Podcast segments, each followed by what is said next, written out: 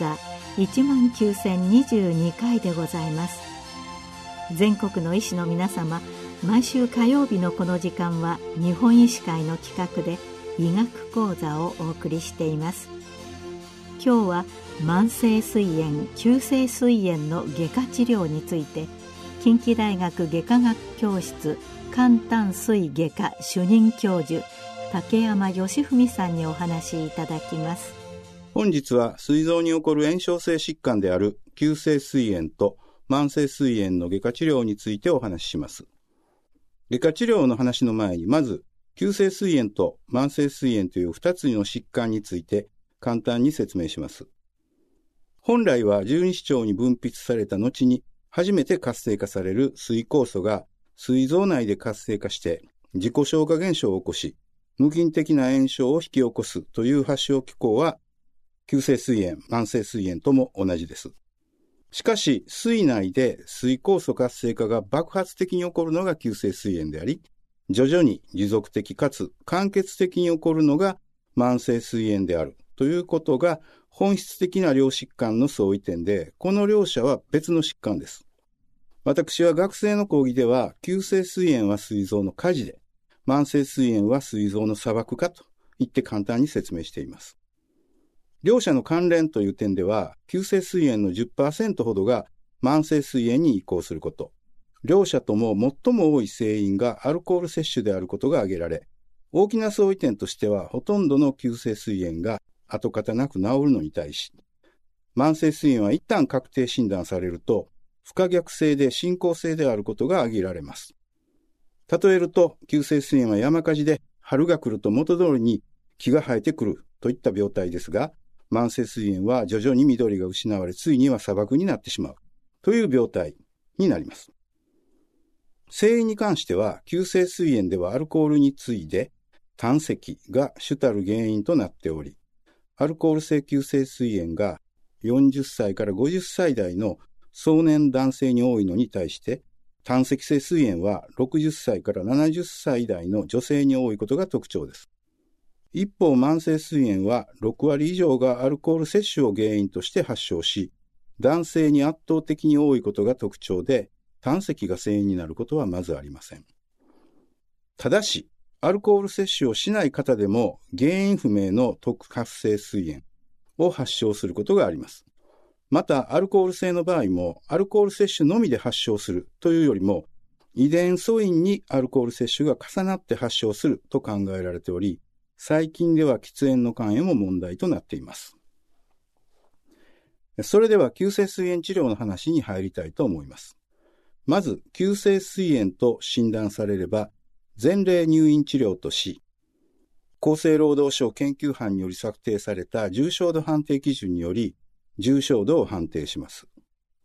重症膵炎は膵の炎症が膵臓にとどまらず、全身に波及した病態で、重症と判定されれば集中治療室での全身管理が必須であり、必要に応じて工事施設への転送を行います。そして十分な保液、発症後48時間以内の経腸栄養の開始などの基本的治療を行います。これらのことは昨年改定された急性膵炎診療ガイドラインの中で、急性膵炎診療において必ず守るべき11項目が一塊の束、パンクレアタイティスバンドルズとして示されておりますので、参考にしていただければ幸いです。急性膵炎は重症度によって大きく予後が異なる疾患で、軽症例では数日間の入院で治癒し、最近では早期の食事開始が推奨されているほどです。一方、重症急性膵炎は急性膵炎の中で4分の1程度を占め、2016年の全国疫学調査では致死率が6%と報告されています。急性膵炎の水病変は浮腫、出血から水壊死まで様々ですが、重症例では早期に水の炎症が全身に波及して、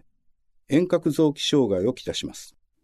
重症例のうち多くの症例で、水や水周囲に壊死を引き起こし、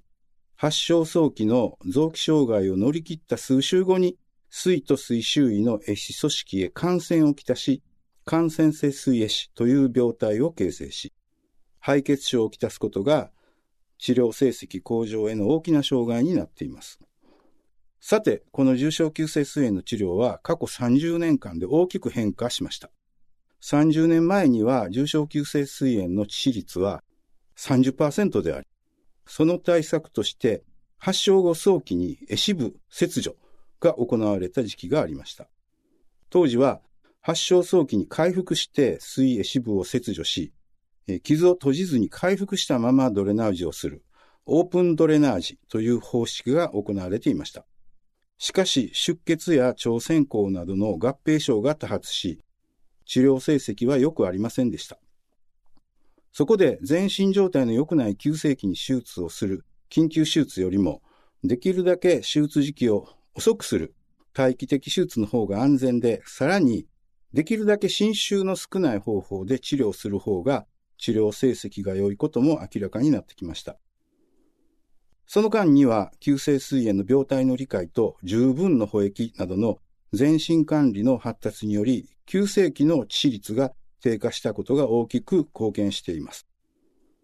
そのような経緯で、壊死性膵炎が待機的に経過観察されるようになり、その結果、膵や膵周囲の壊死は4週間ほど経過すると、周囲組織から境界が明瞭な被膜用組織に囲まれることが観察され、この時期になると感染を併発してもドレナージのみで治る症例もあることが報告されてきました。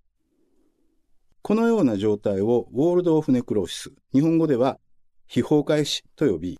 たとえ感染が起こっても、いきなり手術するのではなく、ドレナージを先行させることが推奨されるようになりました。また、ドレナージ経路も経皮的戦士経路以外に、超音波内視鏡を用いて胃の内腔から非崩壊死を戦士ドレナージする内視鏡的ドレナージが可能となり、盲脳に形成された非崩壊死に対するアプローチが安全に行われるようになってきました。さらに、ドレナージのみでは感染コントロールが不十分な症例には、内視鏡の監視などを用いて、残った壊死組織を除去する内視鏡的壊死部切除術が行われるようになり、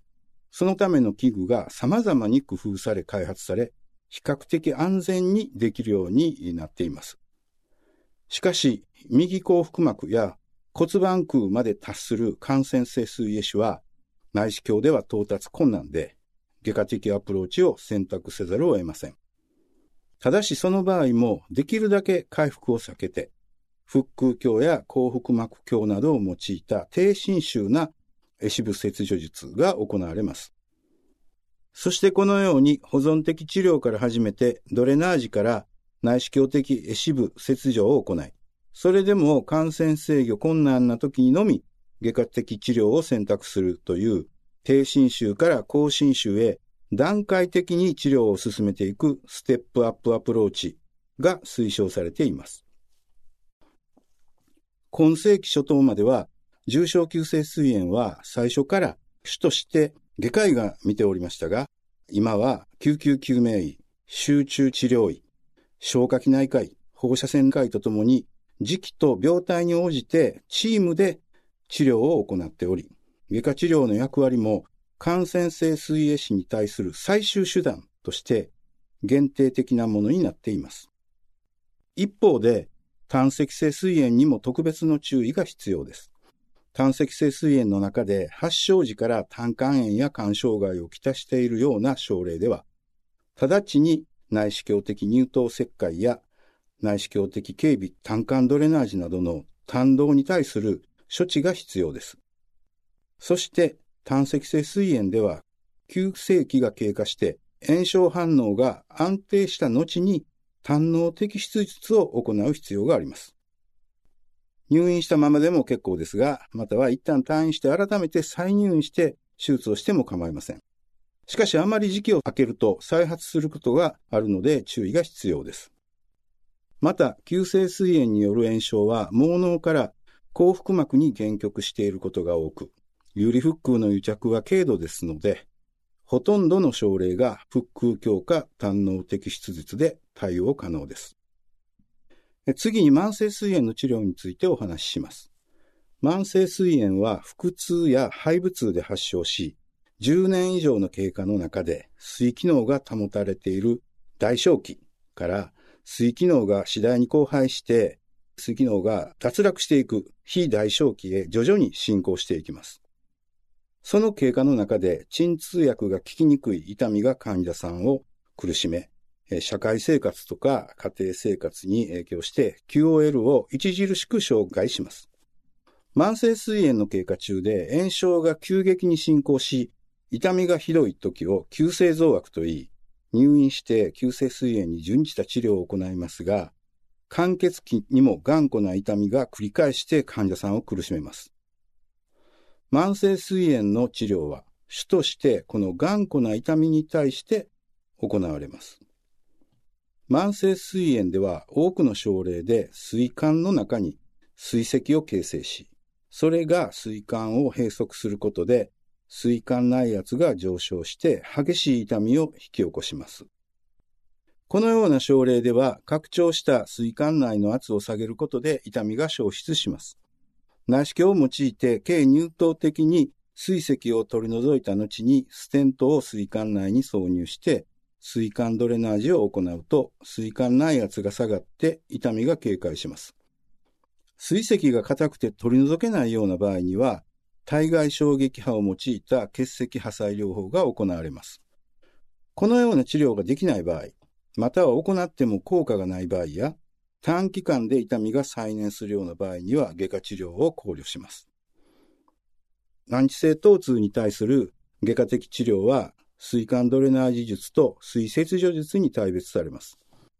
主水管拡張が存在する場合に、水管ドレナージ術が疼痛緩和に有効です。これまでに水管減圧を目的として様々な水管ドレナージ術式が考案されてきましたが、現在では拡張した水管を主水管に沿って縦方向に切開して、居上した空調と即速吻合する水管空調即速吻合術が水管ドレナージ手術として広く行われています。さらに、水頭部にも水石などの病変が存在し、水体部の主水管減圧のみでは疼痛緩和効果が不十分である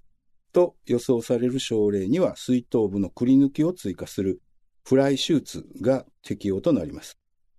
フライ手術を行うことで90%内外の疼痛寛解が得られることが報告されています。フライ手術は合併症も少なく、術後在院日数も短期間で、水頭部病変を伴う水管拡張例に対する標準術式と考えられています。それに対して水管拡張を伴わない症例では、水病変の部位に応じて、水微速切除術やアゼイン温存水筒十二指腸切除術などが選択されます。水切除術の疼痛寛解効果は、水管減圧術とほぼ同等ですが、合併症発生率や術後の新たな糖尿病発生率が水管減圧術より優位に高いことが報告されており、水切除術は水管拡張がない場合にのみ選択すべき術式と考えられます。また、症例によっては水管減圧術と水切除術を組み合わせて行われることがあり、例えば、微速水切除術とフライ手術を組み合わせたり、水筒十二小切除術と水管空調即速吻合術を組み合わせた手術を行うこともあります。水管拡張がなく、水全体に病変が広がっており、疼痛対策としての薬物療法や神経ブロックが無効な場合には、水全摘術が考慮されますが、水全摘術後でも除痛効果は完全ではなく、特に術前に麻薬を使用している例では、除痛効果が良くないことが報告されています。水全摘術後には、水内外分泌機能が完全に脱落し、一生涯にわたってインスリン治療や消化酵素薬の補充を含めた厳密な代謝栄養管理が必要となります。長期追跡例の解析では、遠隔脂肪の中にアルコール摂取再開から血糖管理不良で死亡した例が報告されており、慢性水炎に対する水全摘術は、社会的環境を含めて術後の適切な生活管理が可能な症例に限って考慮すべき術式です。慢性膵炎の難治性疼痛に対する外科治療は、内視鏡治療よりも長期成績が良く、年数回のステント交換を繰り返す必要がある内視鏡治療よりも経済効率が良いことも報告されています。フライ手術などの膵管ドレナージ術は、膵管拡張が明らかであるほど手術がしやすく、効果も顕著ですが、無効な内視鏡治療を継続して病態が進行すると、手術も困難になり、除痛効果も低下します。内視鏡治療に固執することなく、適用例では適切な時期に外科治療を選択することが重要です。慢性膵炎に対する外科治療は、これまで述べた痛みに対する手術以外に、膵内胆管狭窄による閉塞性横断や十二指腸狭窄、火星動脈瘤などの合併症に対して内科的治療が無効な場合、そしてがん合併を疑う場合に適用となります。がん合併を疑う場合には、膵がん治療に準じた膵切除術が合併症症例に対してはそれぞれの病変に応じたバイパス術などが選択されます。一方、慢性膵炎は膵がん発がんの後期検群であり、発がんリスクが10倍以上に達することが知られています。ところが、外科手術を施行すると、発がんリスクが大きく低下することも報告されています。また、膵管減圧術が慢性膵炎に伴う水性糖尿病の進行を遅らせることも報告されています。ただし、現時点では発がんや糖尿病の予防目的での手術は、ガイドラインでは積極的に推奨はされておりません。今後の課題であると思われます。以上、急性膵炎と慢性膵炎の外科治療についてお話しいたしました。膵炎は良性疾患ですが、外科治療の意義を理解して適用がある場合には躊躇なく外科治療に踏み切ることが重要であると考えられます。ご清聴ありがとうございました。今日は慢性膵炎、急性膵炎の外科治療について、近畿大学外科学教室肝胆膵外科主任教授竹山義文さんにお話しいただきました。